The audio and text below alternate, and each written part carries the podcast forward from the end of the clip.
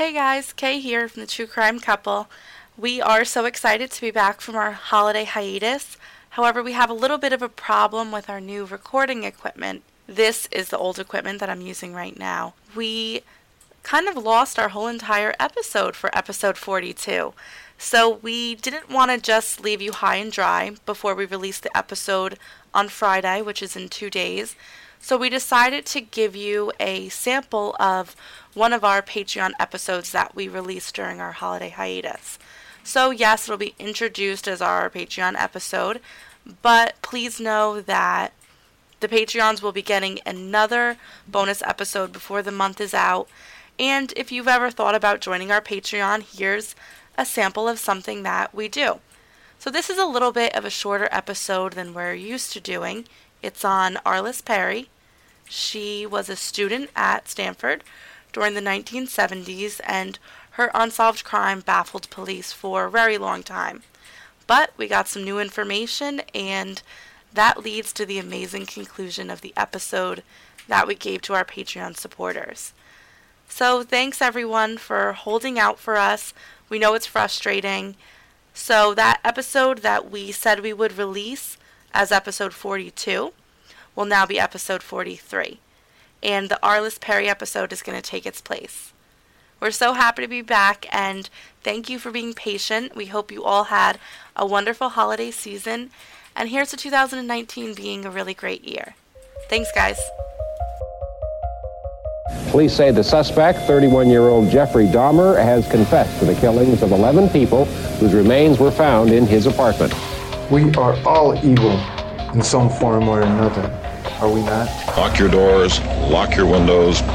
If you have the ability to provide additional security devices, then by all means do so. Hey everyone, we just want to welcome you to the second Patreon episode that we have for you during our little holiday hiatus that we're taking. And we hope you just listened to the first episode that we released, which was the Dungeons and Dragons murder. D&D. Yes. And we have another case for you, which is a little different because it is from 1974. So we're definitely pulling out some old school cases for our Patreon listeners. We just want to take the time to thank you for making 2018 a really exciting year for us. We cannot thank you enough for supporting us, whether it's a dollar or $15. It really means a lot that any amount of money that you are earning, you're deciding to give to us, and we really appreciate it. And we like the fact that you guys reach out to us and talk to us all the time. It's like we've become a little bit of a true crime family, and I really like that. And I appreciate any advice or constructive criticism you guys have to offer us because it's good to know how we can make things better for you, our supporters. And don't forget also possible cases that you'd like us to cover. We love that too.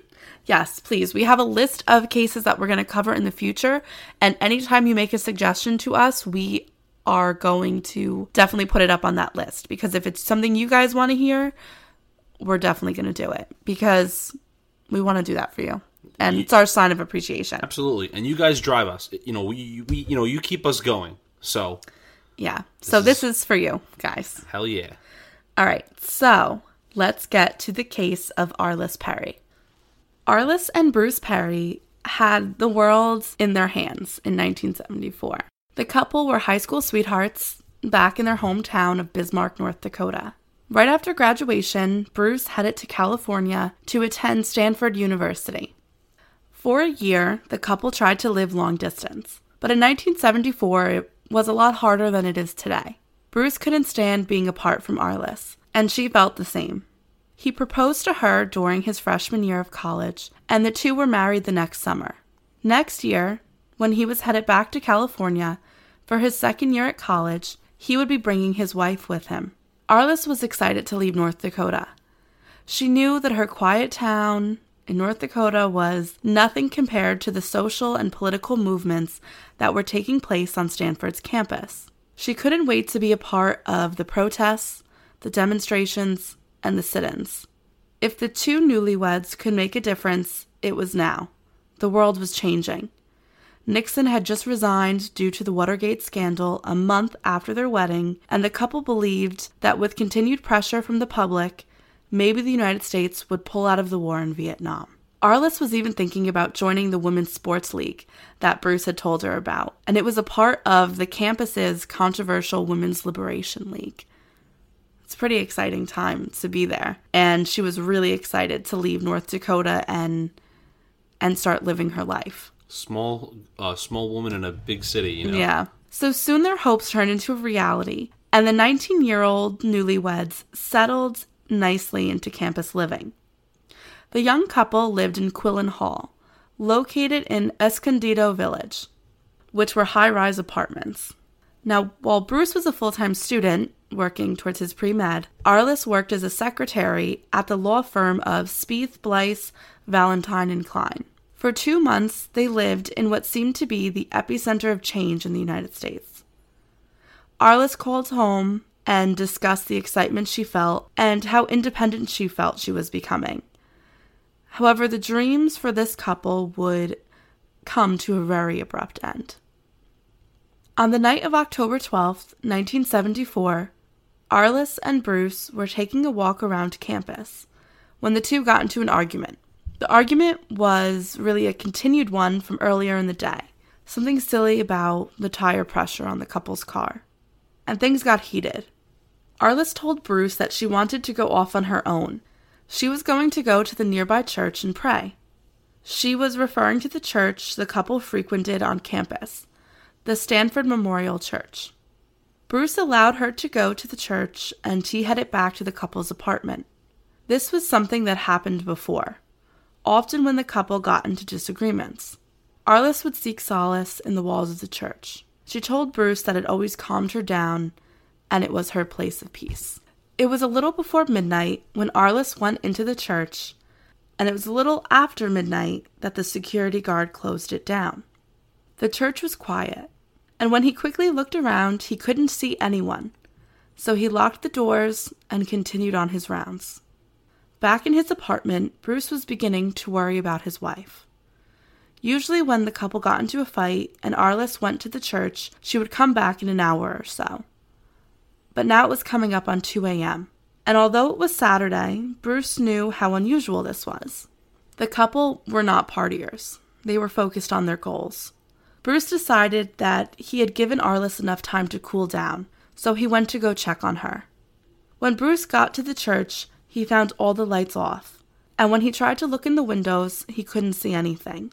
He decided to drive around campus for a while and look for his wife.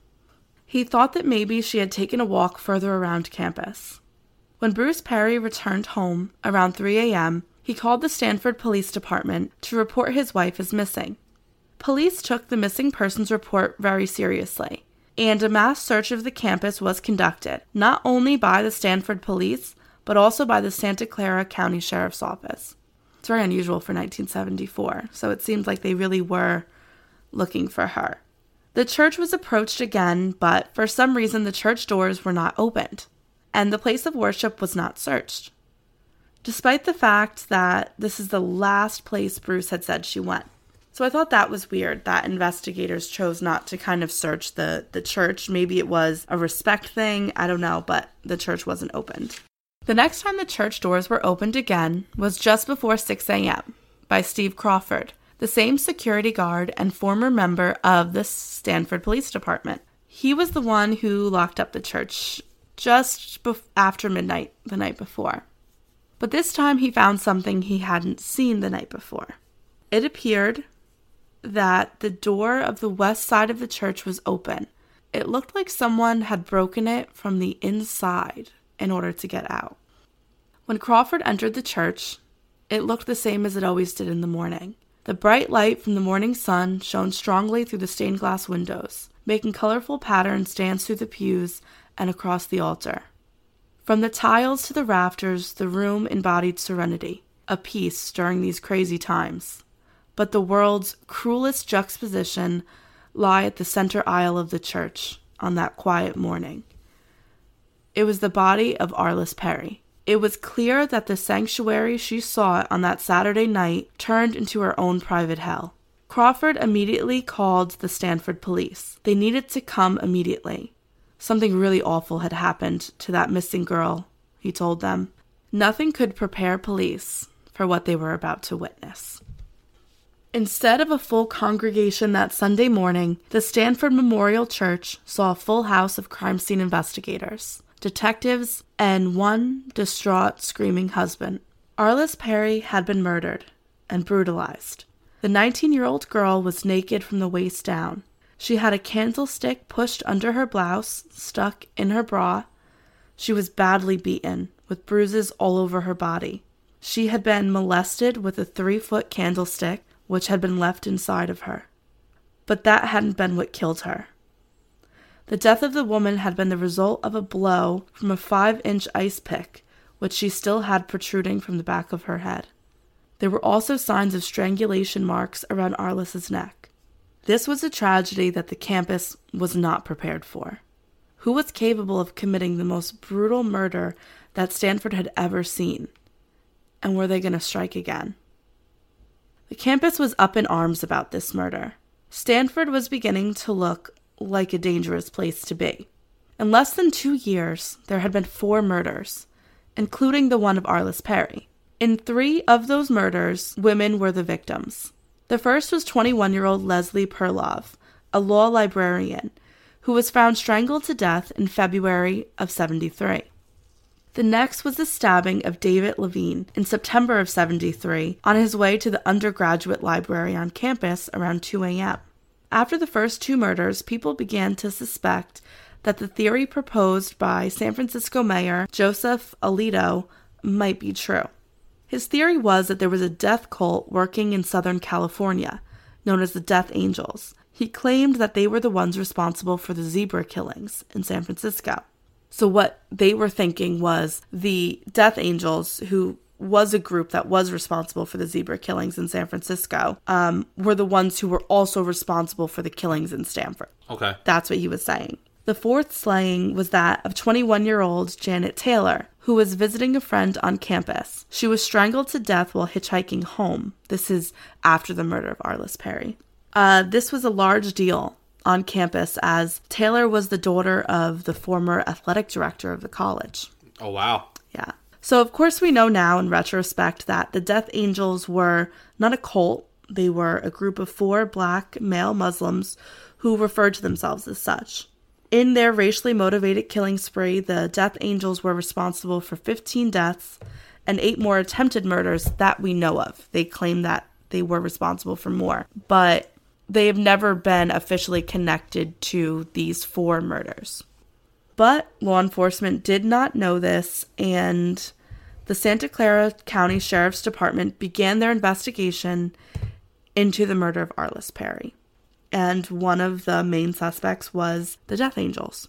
They chose to start in the most feasible place, at home, before they went into the whole satanic cult route, which is smart. Thank God. It is smart. Yeah. So Bruce, of course, is going to be the first suspect, right? The husband always did it. And although he was unbelievably distraught, they had to start asking him questions. He readily is going to take a polygraph test, which he passes with flying colors. Even Arlis's family was very adamant that they did not believe that Bruce was responsible for the murder. Um, especially to think the way that she was murdered was horrific Oh, yeah. Sure. insane.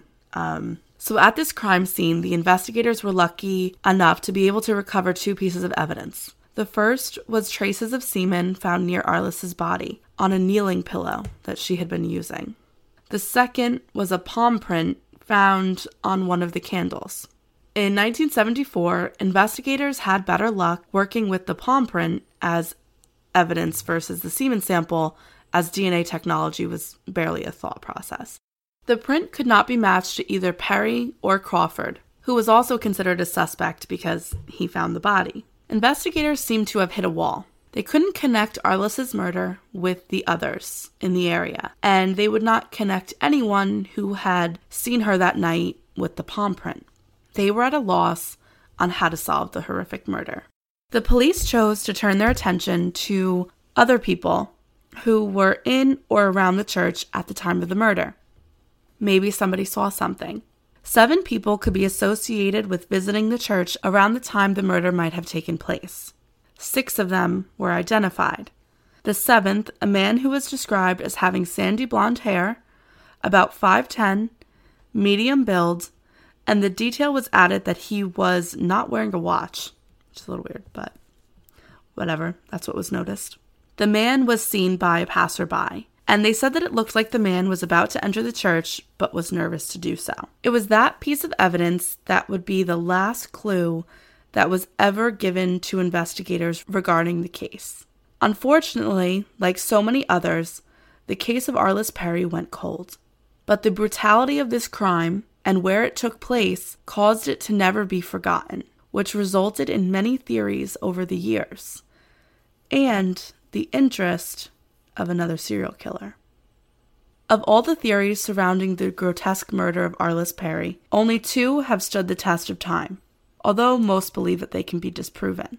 The first is that the murder was committed at the hands of a satanic cult, and this stems from where Arlis was killed, in a church, the way her body was posed, and the use of the candle and the ice stick. America was not yet in the midst of its satanic panic, but I will admit that if there had been a satanic cult operating in the world, they would have staged the body the way this body was staged. I mean, it was absolutely horrific. To do something like that to somebody who is seeking peace in a church is probably the most horrific, violent, evil thing that could be done. And the candle kind of Yeah. mocks the fact that she was Yes. there for a to religious pray. person. Yeah, right. The satanic cult murder has a few offshoots, so you have to bear with me here. One theory is the cult was operating in North Dakota and followed them to the campus to throw law enforcement off of their trail. However, no satanic cult was ever found to be operating near North Dakota. This is despite the claim made in the book called The Ultimate Evil by Maury Terry, who wrote the book, of course, in the midst of the satanic panic. The book is going to make the claim that both Charles Manson and David Berkowitz, the son of Sam Killer, had connections with the satanic cult that was working through the United States but was stationed in North Dakota. Nothing has ever been verified from that book. This is without a doubt a far, far reach. The main pieces of evidence that Terry uses to tie Berkowitz to the murder of Arlis Perry is the fact is the fact that Berkowitz sent a book to a recipient in North Dakota who was a fan of him. So, of course, serial killers always attract fans. Berkowitz had an avid fan in North Dakota who he sends a book to. And in the margin lines of the book, it appears that Berkowitz wrote Arlis Perry, hunted, stalked, and slain, followed to California, Stanford University. In being asked about this, it's pretty clear that Berkowitz took an interest in the murder of Arlis Perry. But when police went to talk to him about it, they found out that Berkowitz was just really into who did it. He was trying to figure it out too. He thought the case was interesting, but he had nothing to do with it. He sent the book to a fan, not a cult, and that was kind of next. So that's how that offshoot has kind of been disproven. Okay.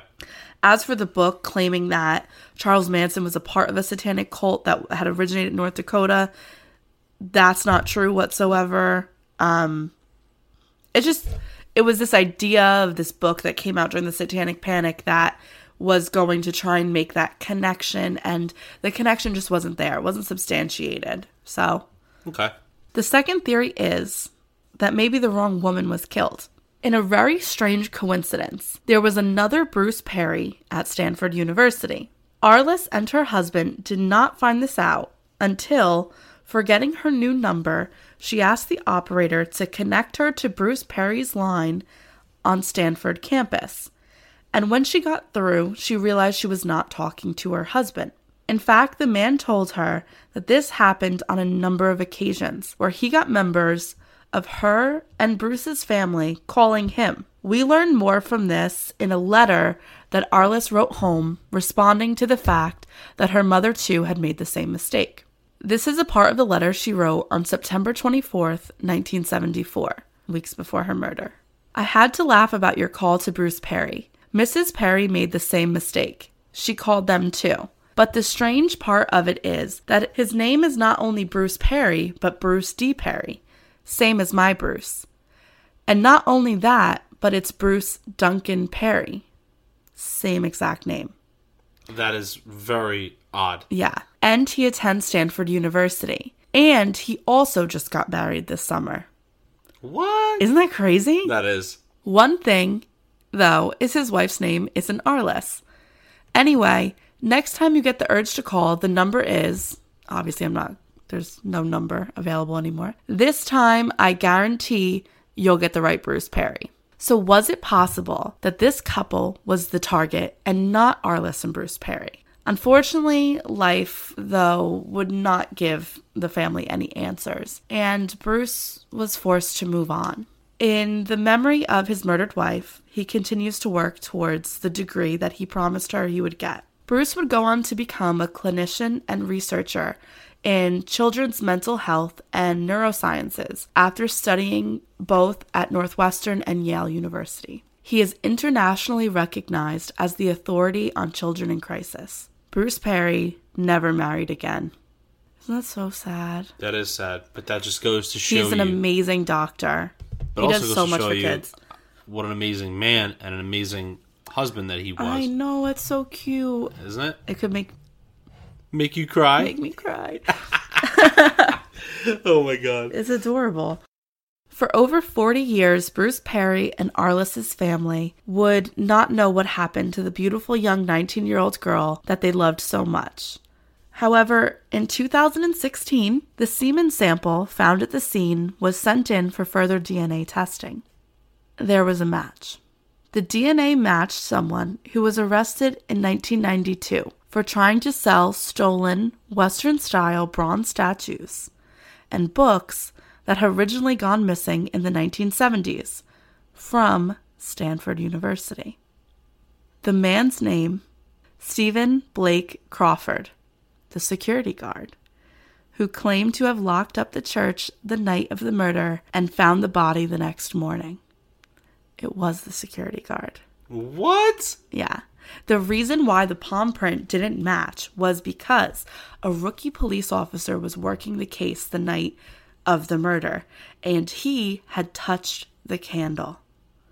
So the reason the palm print didn't match Crawford was because it was a police officer who was too nervous about being fired that night. So he didn't tell anyone that it was his palm print. That's crazy. Yep. Oh my god, that is insane. Mm-hmm. But that also shows you that guy's character. So he committed the crime, called up and said, "Hey, you need to come." Oh, well, he Yeah. opened. Um, oh my god, I know. I can't even. So he did lock up the church, but when he locked up the church, it was still with Perry in it. And the reason why the door looked like it had been broken from the outside was because the killer was already in the church when he locked it in from the inside. Holy shit, that is insanity. I know. So, police are going to bring Crawford in for questioning. They said that they were just trying to reinvestigate this cold case, but Crawford got spooked. When police went to the man's San Jose apartment in late June of 2018, Crawford, before they came in, shot himself in the head. In his apartment, investigators found a suicide note that was dated back in 2016, the first time they questioned him again about the case. They also found a ripped off cover of the book, The Ultimate Evil. Remember, that was the one that was about, you know, was Berkowitz involved in the Arlis Perry case. Wow. The family of Arlis Perry never stopped hoping for justice. Neither did Bruce Perry. And finally, now it was theirs. That is a really great story. I'm even shocked. I like that. It's a good case, right? Very good. Just for our Patreons. Got it. Awesome. That's that's crazy. What a twist! Because the whole time I didn't even think that he would, but that ju- uh, that that guy did it. But that just goes to show you, though, that the majority of like the public, and it's just like a you know a regular civilian, right? Right. We always feel that we can trust someone that's been an ex police officer or retired police officer. We can Yeah. trust security guards. We can we can trust people who uphold the law or or whatever the case may be. But sometimes, very very small chance, it could be a killer still. Right. Sometimes people in positions of power abuse that power. And it's so sad that that had to happen. Another thing that makes me question things about this case is the brutality of that murder.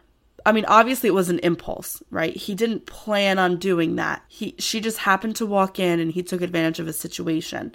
So it wasn't too planned out. It was an impulse kill, but you can't tell me that from 1974 till 2018 when this man killed himself that he never committed another act of violence or even before 1974 that that was his first time. Well, usually, uh, I mean, if, if someone commits one crime, the likelihood, well, murder, uh, the likelihood of them doing it again is so much greater. Right. Because so, they finally carried out something they know they can get away with it. So you're right, it is. It's possible, especially in California. And that because- might be the reason why he killed himself was because, I mean, that alone would give him life in prison, but it, maybe he, there was a lot of stuff he was hiding. also, you know, something that I don't think we touched on, and this is actually kind of interesting, right? We talked about the satanic uh, satanic panic a lot, right? Mm-hmm. Him being a retired police officer, it might have given him the idea to do that to her body. Well, no, the satanic panic wasn't happening in 1974. It was happening when the Ultimate Evil came out in the 80s. Okay, but even so, like it's it's possible maybe he had some sort of insider knowledge or something to where maybe if he planned it to look that way, it would take Right. the heat off of him. Maybe. Well, I think what it was, it's definitely a rage, right? yeah. So now this is just me going completely out on a limb, but the social climate of Stanford during this time was that of liberation and protest and that's what I think the student body of Stanford embodied. Change in the world, the fight against the government to stop the war in Vietnam, hippie movement, and now here we have a retired police officer who may not entirely agree with the student body, but he's there and he's a security guard on campus. So he may have an aggression against the student body, which he's going to take this aggression out on this young girl. That might have caused his frustration. Yeah, I agree with that actually because Yeah, I couldn't find any records on whether or not he was in Vietnam or any of that. But I mean, if you have, especially when the veterans came back and they weren't respected, it could have caused an aggression. I don't know. But I think that that might have played a little bit of a part in it is the environment on campus. And this is what maybe I, these people I truly deserve. don't think that like what you just said. I don't think it's a stretch. I think it's a it's a very firm possibility. yeah. Just because there, yes, people kill just to kill, but some uh, most of the time there's there's a motive or or There was an aggression to here. or right or so I don't know. Obviously, it was also a sexual crime because there true. was yeah. you know, bad stuff that happened. But this was a good one, and we're glad that we brought it to you. And I'm glad that the family got justice and that there are people in the world like Bruce Perry, who's adorable. He's the man. He is. All right, guys, we're glad we brought you two Patreon episodes. We hope you enjoy, and we will be back with a really great episode on January 13th. All right. Bye, guys. Thank you so much. Bye, guys.